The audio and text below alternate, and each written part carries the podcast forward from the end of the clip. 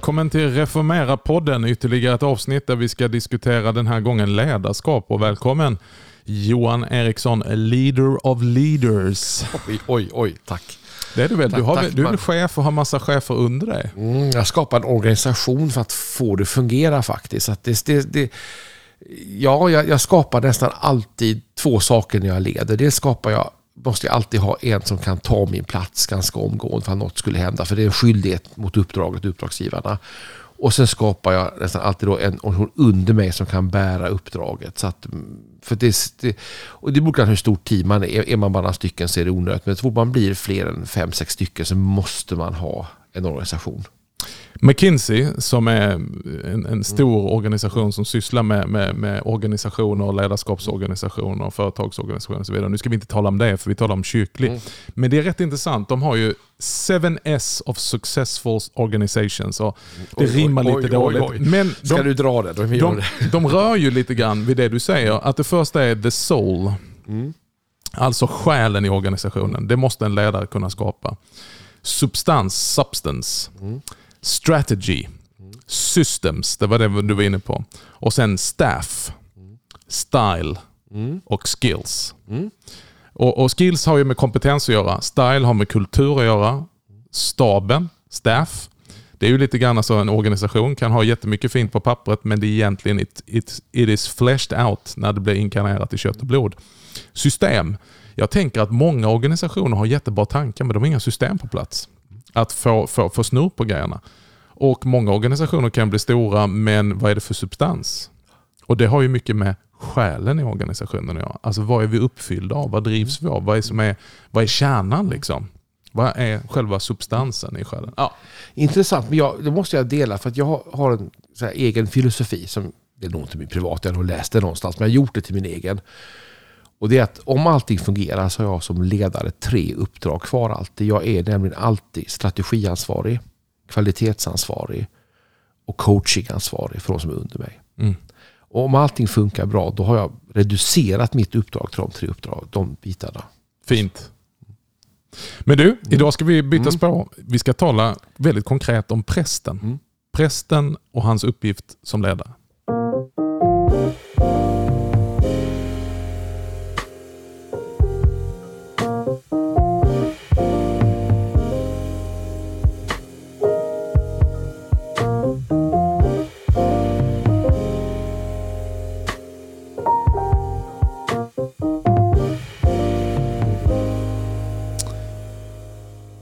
När man blir präst och vigd till präst, det var väldigt, nu blir jag liksom lite så här eh, bubblig i halsen här. Jag blev rörd. När man blir vigd till präst eh, så avlägger du löfte inför Gud ytterst sett, inför biskopen och inför hela församlingen. Eh, prästvigningslöftena. Och jag fick anledning, bara som en tanke faktiskt, att ta fram dem under fastan tidigare här och använda dem som en biktspegel. Att bikta mig själv inför de här, ja just det, vad är det jag har lovat? Ehm, och det är en ganska intressant grej att också titta på vad är det biskopen säger innan man överger, avger de här löftena. Eh, och jag fastnade för ett ord som eh, biskop Johan eh, sa, och jag tror att alla biskoparna faktiskt säger det i samband med vigningen. En präst ska i sitt ämbete leva som Kristi tjänare, vara öppen för människors behov och i sitt sinne var vänd till Gud. Då har vi inte ens kommit in på löftena utan det här är alltså i sitt ämbete leva som Kristi tjänare, öppen för människors behov och i sitt sinne vara vänd till Gud. Jag brukar använda de här orden rotad, riktad och rustad. Och ehm, Berätta, vad tänker du när du hör det här? Mm. Jag, jag tänker spontant på att det faktiskt är skillnad på ledarskap och... För det här gäller ju lika mycket lekmannatjänare. Det här gäller ju allt ledarskap i kyrkan oavsett om du är vigt i tjänst eller inte. Så är det här universellt på något sätt. Det gäller oss alla. Ja, fast det är ju ändå en skillnad. För att eh, här, har du, här blev du ju vigd till en väldigt speciell... Jo, och då kommer vi in på löftena. Men, Ja. men det här som biskop Johan säger här tycker jag, det Ja. gäller oss all, alla som står i ledarskap. Absolut. Oavsett. Det är väldigt universellt men Ja. också väldigt, väldigt bra. Mm. Och då tänker jag, här är det ju rannsakan då, att leva som Kristi tjänare. Vad betyder det?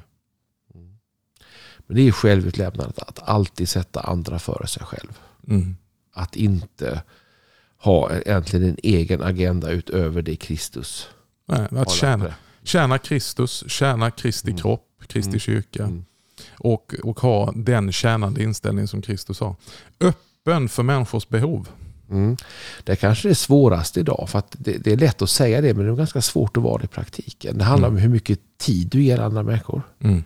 Hur mycket av din ekonomiska medel får andra människor ta Mm. i anspråk på olika sätt. Hur, hur mycket av ditt arbete och det. Så, så jag tänker att det här att vara öppen för andras behov, det är, tror jag är de stora utmaningarna idag. Absolut, och vara tillgänglig. För Mm. där får man ju lite grann lägga undan sin egen agenda. Och vara tillgänglig för de behoven som finns. Kanske det mest utmanande, i sitt sinne vara vän till Gud. Ja, inte vara vän till Netflix då eller till... Nej, men att vara Guds tillvänd i, i hjärta, Mm. själ och sinne. Jag tror också en utmaning idag där vi är så fulla av intryck hela tiden. Att vända sig mot Gud kräver ju också ett, ett, ett stillande, en tystnad. Jag tror att det är en av faktiskt vår tids största utmaningar. Att vara Mm. vänd mot Gud. Men jag tänker att här, bara här skulle vi kunna få se en prästväckelse. Om vi skulle arbeta så att varje präst i Svenska kyrkan och, och ja, de som har avgett de här löftena är rotad i att uppfatta sitt ämbete. Att först och främst så lever jag som Kristi tjänare. Att vara riktad, att i sitt sinne vara vänd till Gud och vara rustad för att möta människors behov. Ja, det, det, ja, absolut. Jag tänker att det gäller faktiskt oss alla. tänker jag. Så jag tror Mm. att det här är... är Det gäller oss alla, men det finns ett antal tusen personer som har gett löfte Mm. högtidligt Mm. inför Mm. Gud, inför biskop och församling. Mm, och, och det är nästa steg. Då får vi höra vad de löftena är.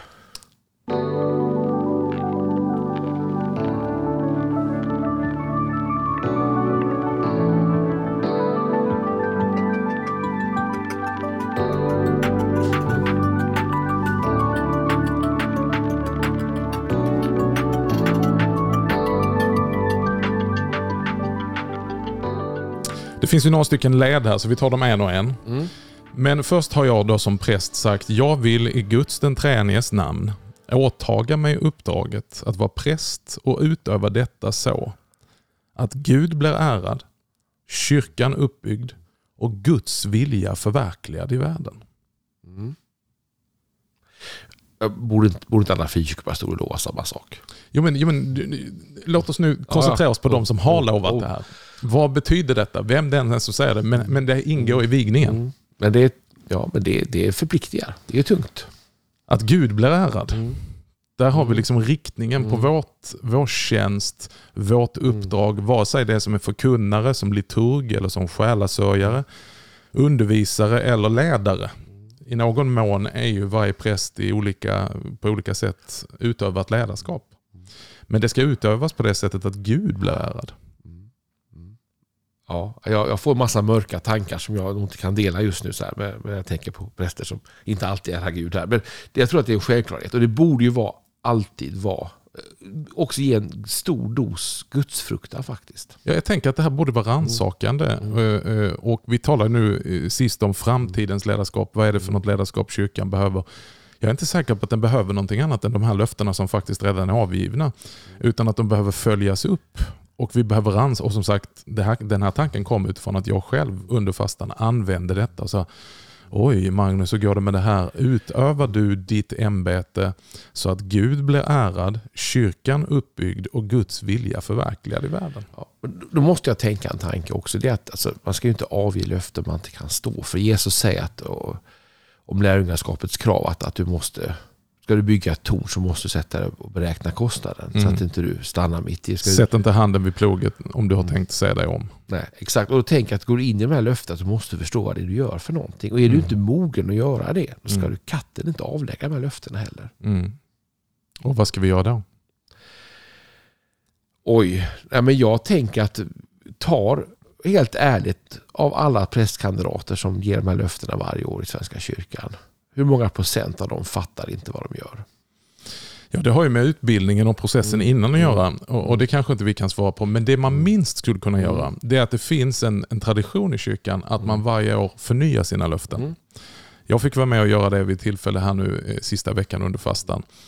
Eh, och eh, det är ganska speciellt att faktiskt bli påmind. För det hjälper. Vi skulle behöva ha en uppföljning i kyrkan av de här löftena. Där vi bearbetar det, inte i form av någon fördömelse Mm. eller du har fel, utan att fördjupa. Jag tänker att här behövs prästfortbildning, här behöver återkoppling. Vad innebär det att utföra sitt ämbete så att Gud blir ärad, kyrkan uppbyggd och Guds vilja förverkligad Mm. i världen? Okej, vi går in på mer specifika då. Mm. Andra ledet. Jag vill stå fast i kyrkans tro. Rent och klart förkunna Guds ord. Så som det är oss givet i den heliga skrift och så som det är omvittnat i vår kyrkas bekännelse och rätt förvalta sakramenten. Boom. Boom. Aj, säger jag bara. Ska vi, har vi en sån här pausknapp här man säger fel saker nu i podden? För det här, det här skapar en utmaning. Upprepa det här sista en gång till bara. Jag måste bara höra en gång till. Jag vill stå fast i kyrkans tro. Där har vi traditionen. Alltså Kristi Mm. Ja, kyrkas ja. tro. Det som Ja. en gång för alla har lämnats över till de heliga. Det som har traderats och förts vidare Mm. från generation till generation. Alltså jag står inte fast bara i min personliga Nej. tro. Nej. Det är inte mina personliga åsikter. Det är inte mina personliga tankar. Det är inte det. Utan det är kyrkans tro jag förvaltar. Egentligen kommer inte jag med någonting eget. Utan jag förvaltar det som kyrkan alltid har förvaltat. Och jag ska vara en god förvaltare genom att inte förvanska det förvaltade kapitalet. Och så kommer det nästa steg här. Som, Rent och klart förkunna Guds ord. Så som det är givet Ja. oss i den heliga skrift. Och så lägger det till så som det är omvittnat, alltså förklarat i vår kyrkas bekännelse. Augustana till exempel. Ja. Och då tänker jag på Johan Munk som säger, ja, men, jag, han säger, ja, men Bibeln är yttersta Auktoritet. ja, i kyrkan. Punkt slut. Mm. Så I de här komplicerade överklagandena. Det som, och då säger han bara, ja men det är Bibeln. Mm. Det står här, det är, vad, det vad vi säger i löftena, det är vad kyrkan säger i Bibeln. Mm. Och tätt följd då av Augsburgska bekännelsen och bekännelseskrifterna. Mm. Och sen är det en, en milsvitt avstånd till olika kyrkomötets beslut och olika omröstningar i kyrkomötet och Mm. biskopsbrev och vad du vill. Och det där tror jag kyrkan faktiskt inte alltid förstår den milsvida skillnaden mellan det du sa, det man, det man lovar heligt att följa och det som kyrkan i sitt nuläge emellanåt vill få för sig och bestämma och. Men då finns det någon som säger så här, ja ja men det handlar ju om att tolka detta i varje tid. Oj. Ja, men då, då, men då, då tänker jag som det är formulerat här. Mm. Om det här nu vore som en juridisk, och det är det ju såklart, så, så, så är det ju den universella kyrkans Mm. tolkning i alla tider. Före den lutherska reformationen, genom den och efter den. Och som det är givet i Augsburgska bekännelsen. Och jag, jag tycker att den är svår att misstolka. Mm. Med alla. Och Luthers stora katekes, du ska ta i ganska hårt för mig. Du, du, du misstolkar inte den, du bara undviker att läsa den och du tycker Mm. annorlunda. Ja, men man kan säga, som det här löftet är, är utformat så står jag rotad i tre stycken Mm. saker. Mm. Jag står rotad i kyrkans samlade tradition. Där kan vi tala om helkyrklighet. Mm. Mm. Det som generation efter generation efter generation har blivit förvaltat och fast det har blivit missbrukat så har det ändå förvaltats. Guds ord, Mm. den heliga skrift. Det är det som vi kallar att förvalta och utlägga. Och den lutherska bekännelsen. Mm. Svenska kyrkans bekännelseskrifter. Ja, men det här är så självklart. Jag tänker på Augsburgska bekännelsen. Den, den, är, den är viktig. Och jag tänker att när man har en bekännelseskrift som egentligen då utlägger Bibeln, pratar vi tolkningsföreträde här, så då är det att vi ska ha Bibeln, vi ska tolka Bibeln, men vi ska tolka Bibeln då utifrån Augsburgska bekännelsen, säger då vår kyrkas bekännelseskrift. Då har vi redan Mm. fått en tolkningsriktning Mm. Som är tydlig och så kommer det Luthers stora katekes och, och, och så vidare. Och, då har vi fått en tolkningsnyckel här som vi måste följa. Mm. Och, och det är där jag tror att det blir svårt att, att avvika från läran faktiskt. Om man nu skulle vilja. Utan här är läran väldigt, väldigt tydlig. Men den kritiska frågan vi kan, vi kan ställa då till oss själva, eh, till vår kyrka och till oss själva som en inomkyrklig rörelse. Det här brinner vi för. Vi brinner ju för Svenska kyrkan. Vi ser det helkyrkliga potentialet i Svenska kyrkan eftersom den uttrycker sig så här att vi står fast i kyrkans tro. Vi står fast i Guds ord och vi står fast i vår bekännelse.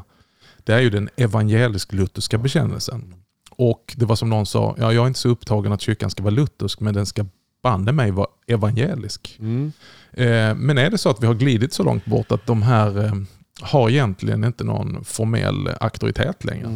Och här tror jag, det här är väldigt splittrat. Jag, jag, tror att för många av oss är kyrkan fortfarande den svenska kyrkan, den som Ansgar och, och, och våra missionärer grundlade en gång i tiden. Som har gått genom reformationen rakt och som fortfarande är vad säger jag på latin? Iglesia Svezia. Va? Det är fortfarande den svenska kyrkan så som det grundades. Och, och, den är, och, det, och, det, och det är ett tungt och fantastiskt arv där evangelium står i centrum. För det var evangelium när, när det predikas en gång i tiden här. Det har varit evangelium hela vägen och det är evangelium nu också. Men så utmanas alltid det i olika tider. Under reformationen så utmanades det kanske av, av, av den medeltida katolicismen med alla sina myter och avarter. Va? Mm. Eh, den har utmanats kanske av ett överdrivet prästvälde på 1700 och 1800-talet. När, när folkväckelsen kom så kanske prästerna ibland stod emot för man, man såg kyrkan som en maktapparat och man kände sig hotad. Idag är vi mycket ett politiskt instrument där, där man kanske har en väldig vilja att vara en del av den samtida eh, politiska vad ska vi kalla det för, progressiva krafterna i samhället. Mm. Stå för det goda på alla om områden. Inget fel mm. i det. Men någonstans får vi inte tappa bort evangeliet. Och det tror mm. jag inte vi har gjort. Men om mm. man tittar på helheten så är det en splittrad bild som kyrkan ger. Jag tycker det finns en vacker struktur i detta. För först då det här vi, vi talar om. va? Att utöva detta så att Gud blir ärad, kyrkan är uppbyggd och Guds vilja förverkligad. Mm. Hur ska det ske? Jo, genom att jag står fast i kyrkans tro. Med Guds ord som grund förkunna detta i enlighet med vår bekännelse och rätt förvalta sakramenten. Mm. Den biten rörde vi inte vid, men det har ju med liturgin. Nej, men den är viktig tror jag för helkyrkan. Alltså den, den, ja, mm. den är väldigt viktig mm. för att det är också liturgin som bevarar mm. teologin. Mm. Eh, om inte vi hade haft så god teologi mm. i många lägen så tror jag att eller förlåt, god liturgi, mm. så är det mycket av teologin som hade försvunnit. Du får med dig väldigt mycket god teologi genom liturgin. Eh, men Sen kommer vi till nästa då, i nästa led. Mm. Så det, tänk nu att det här är grunden. Mm. mm. Jag, vill lev, eh, förlåt, jag vill i min tjänst följa vår kyrkas ordning och förverkliga min kallelse med Kristus som förebild. Här har vi liksom mm. två. Då kommer vi in på kyrkans ordning. Men då skapar man ju en ram för efterföljelsen. Jag, jag tänker som jag har jobbat i många kyrkofamiljer på olika sätt. Jag tänker att när man väljer att tjäna en kyrka för att det är så vi har kyrkor, vi har kyrkofamiljer, vi har traditioner. Då överlåter jag mig samtidigt åt den traditionen. Mm. Annars får jag hitta ett annat sammanhang. Alltså, går jag in i Frälsningsarmén så måste jag rimligtvis gilla uniformer. Mm. Annars har jag valt fel sammanhang. Mm. Mm. Och så vidare. Blir jag pingstvän så ska jag nog vara ganska lagd åt karismatiska. åtminstone för att mm. namnet ska funka. Och tänker jag väljer man gå in i vår kyrka så är det också en överlåtelse åt kyrkans ordning. Så som vi mm det som är vår bit att förvalta i Kristi mm. kropp. Och, och, där tror jag vi idag har en överdriven individualism där man tror att allting kan anpassas för mig. Jag går med i en fotbollsklubb och så vill jag spela mm. handboll och det är som mm. Min rätt att få göra det. Och där tror jag den nutida individualismen springer rakt in i det här löftet faktiskt. Mm. Nej, det är bra, jag håller med. Och, och här, det här är också ett lojalitet. Mm. Och det tänker jag, det vill jag uttrycka att, att det finns väldigt många som är bara upptagna med att kritisera kyrkan. Mm. Men det handlar också om att, ja, ja men alltså, hallå, visa en lojalitet mot den kyrkan, du vet ju vad du har gått in i. Här finns en ordning och här finns ett, ett otroligt potential att förvalta mm. och förverkliga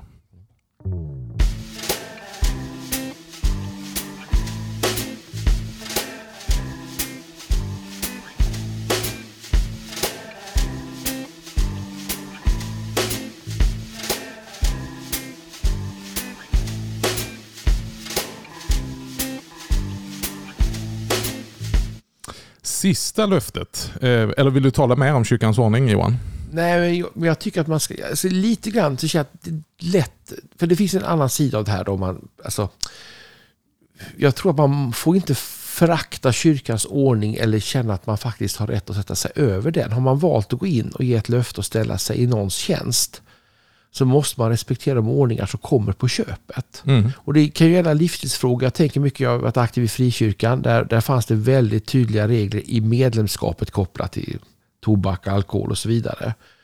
Och jag tänker att under den perioden så då, då rör man inte någonting. Mm. Även om jag personligen är övertygad helnykterist i alla lägen så, så, så, är det respekt för det sammanhang jag har valt att tjäna. Mm. Jo, men man, man får ju, alltså, det är ju att följa ordningen ja, i gängse ja. i olika sammanhang. Och inte då kompromissa med den i smyg, utan faktiskt vara överlåten till den. Mm.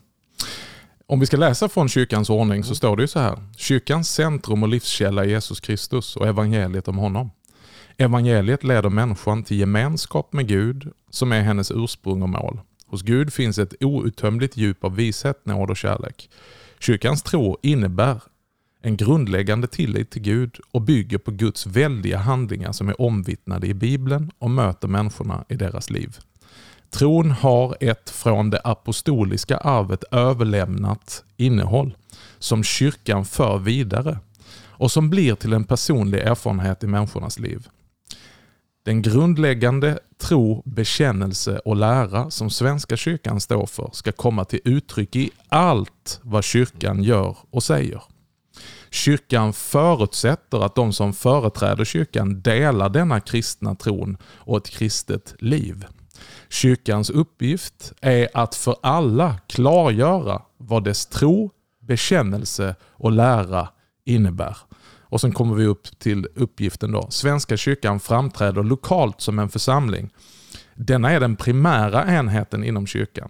Församlingens grundläggande uppgift är att fira gudstjänst, bedriva undervisning samt utöva diakoni och mission. Syftet är att människor ska komma till tro på Kristus, leva i tro, en kristen gemenskap formas och fördjupas, Guds rike utbredas och skapelsen återupprättas. Här vill jag bara utbrista Amen, halleluja. Ja, halleluja. Mm. Det kan vi skapa ihop till även om vi är lutheraner. Mm. Absolut. Och det här är solklart. Det är väldigt tydligt. Denna kyrkans ordning, den ska vi alltså vara lojala med och följa i vår tjänst. Och sist men inte minst då, så är det sista ledet. Jag vill leva så bland människor att jag blir vittne om Guds kärlek och försoningens hemlighet. Mm. Det är kanske är det allvarligaste mitt i alltihopa. Ja, det får ju aldrig, det får ju aldrig tappas bort. Mm. Det måste finnas där. Det, det, mm. Så på det viset är du nästan lite livvägen som präst. Mm. Det, det, och det, det tänker på det här med de berömda avkragningsärenden. Att man ska, man får inte, man ska inte skada det anseende en präst bör ha. Mm. Att det här att faktiskt leva så att Kristus blir ärad. Att det här är en viktig del av prästlöftet. Så stark att den faktiskt är skäl för att förlora vigningstjänsten om man inte lever upp till det här. Ja, att mitt liv ska vittna om Guds kärlek och försoningens hemlighet. Alltså det är vad som mitt liv ska strömma mm. ut. Försoningen, alltså korset, Kristus, syndernas förlåtelse. Att Kristus har kommit för att försona oss med Gud och att därigenom visa Guds kärlek. I både, och, och här talar vi då inte bara om, om ord och förkunnelse utan att jag vill leva på ett sånt sätt. Men då tänker jag en spontan sak. Då måste vi ge våra präster mycket mera stöd att kunna leva så. Jag tror också det. Det går inte bara att ge dem en kyrkomusiker och, och, och en kyrkvaktmästare. Och liksom kanske en, någon på, på kansliet. Eller så. Det, här, det, här, det här kräver ju aktivt mentorskap. Det här kräver mm. andliga discipliner som, som också måste stödas tror jag, utifrån. Mm. Nej, men för mig formades det en bön och jag har en bild här. Jag sitter med den uppe här nu på min powerpoint. Jag har dels en bild från min egen prästvigning och sen har jag en bild fullt med, med olika prästkollegor och så tänker jag Ja, jag känner ju själv nöden inför detta och säger Herre förbarma dig över mig. Och Herre förbarma dig över dina präster. Så jag tänker det första vi kan uppmana alla våra lyssnare mm. istället för att gå i taket och tänka mm. oh det var det värsta jag har hört. Ja så är det minsann inte.